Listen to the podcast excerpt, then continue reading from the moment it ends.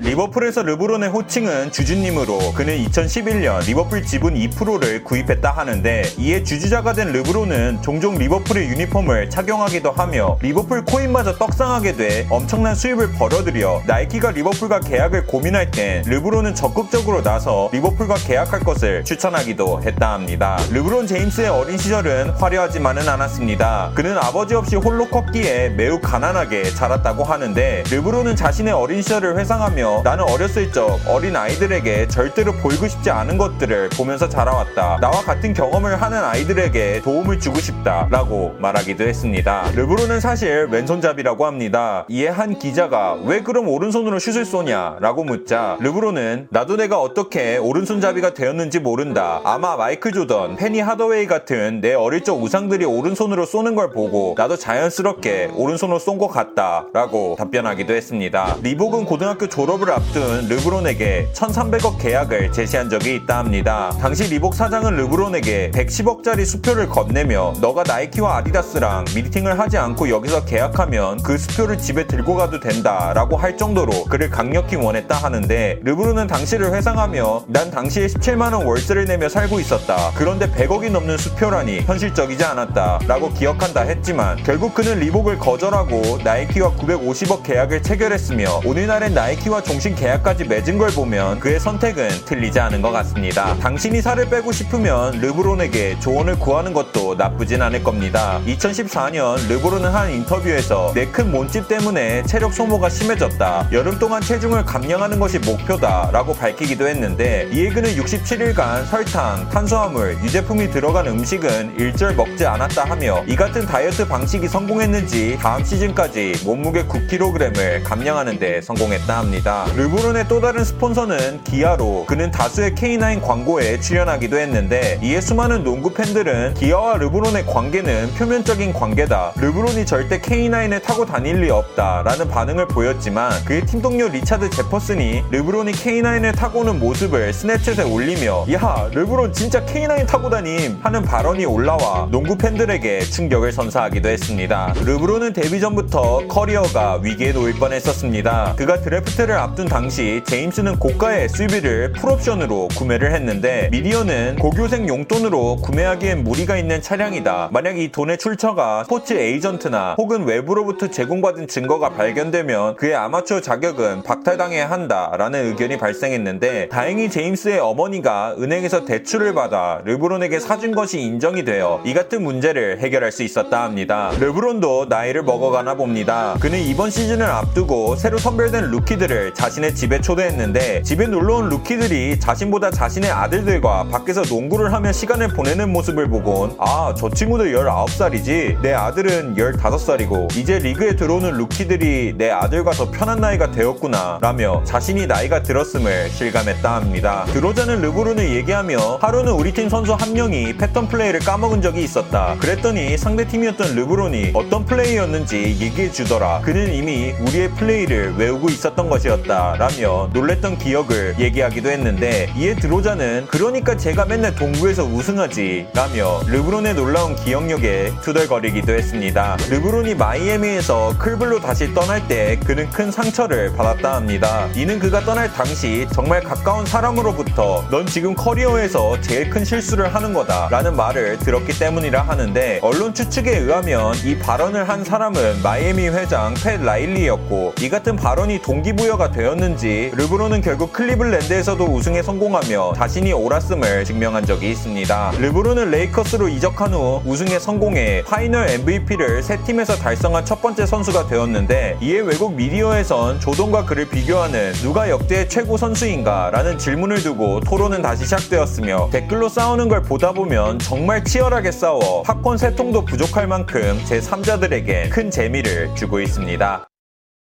끝!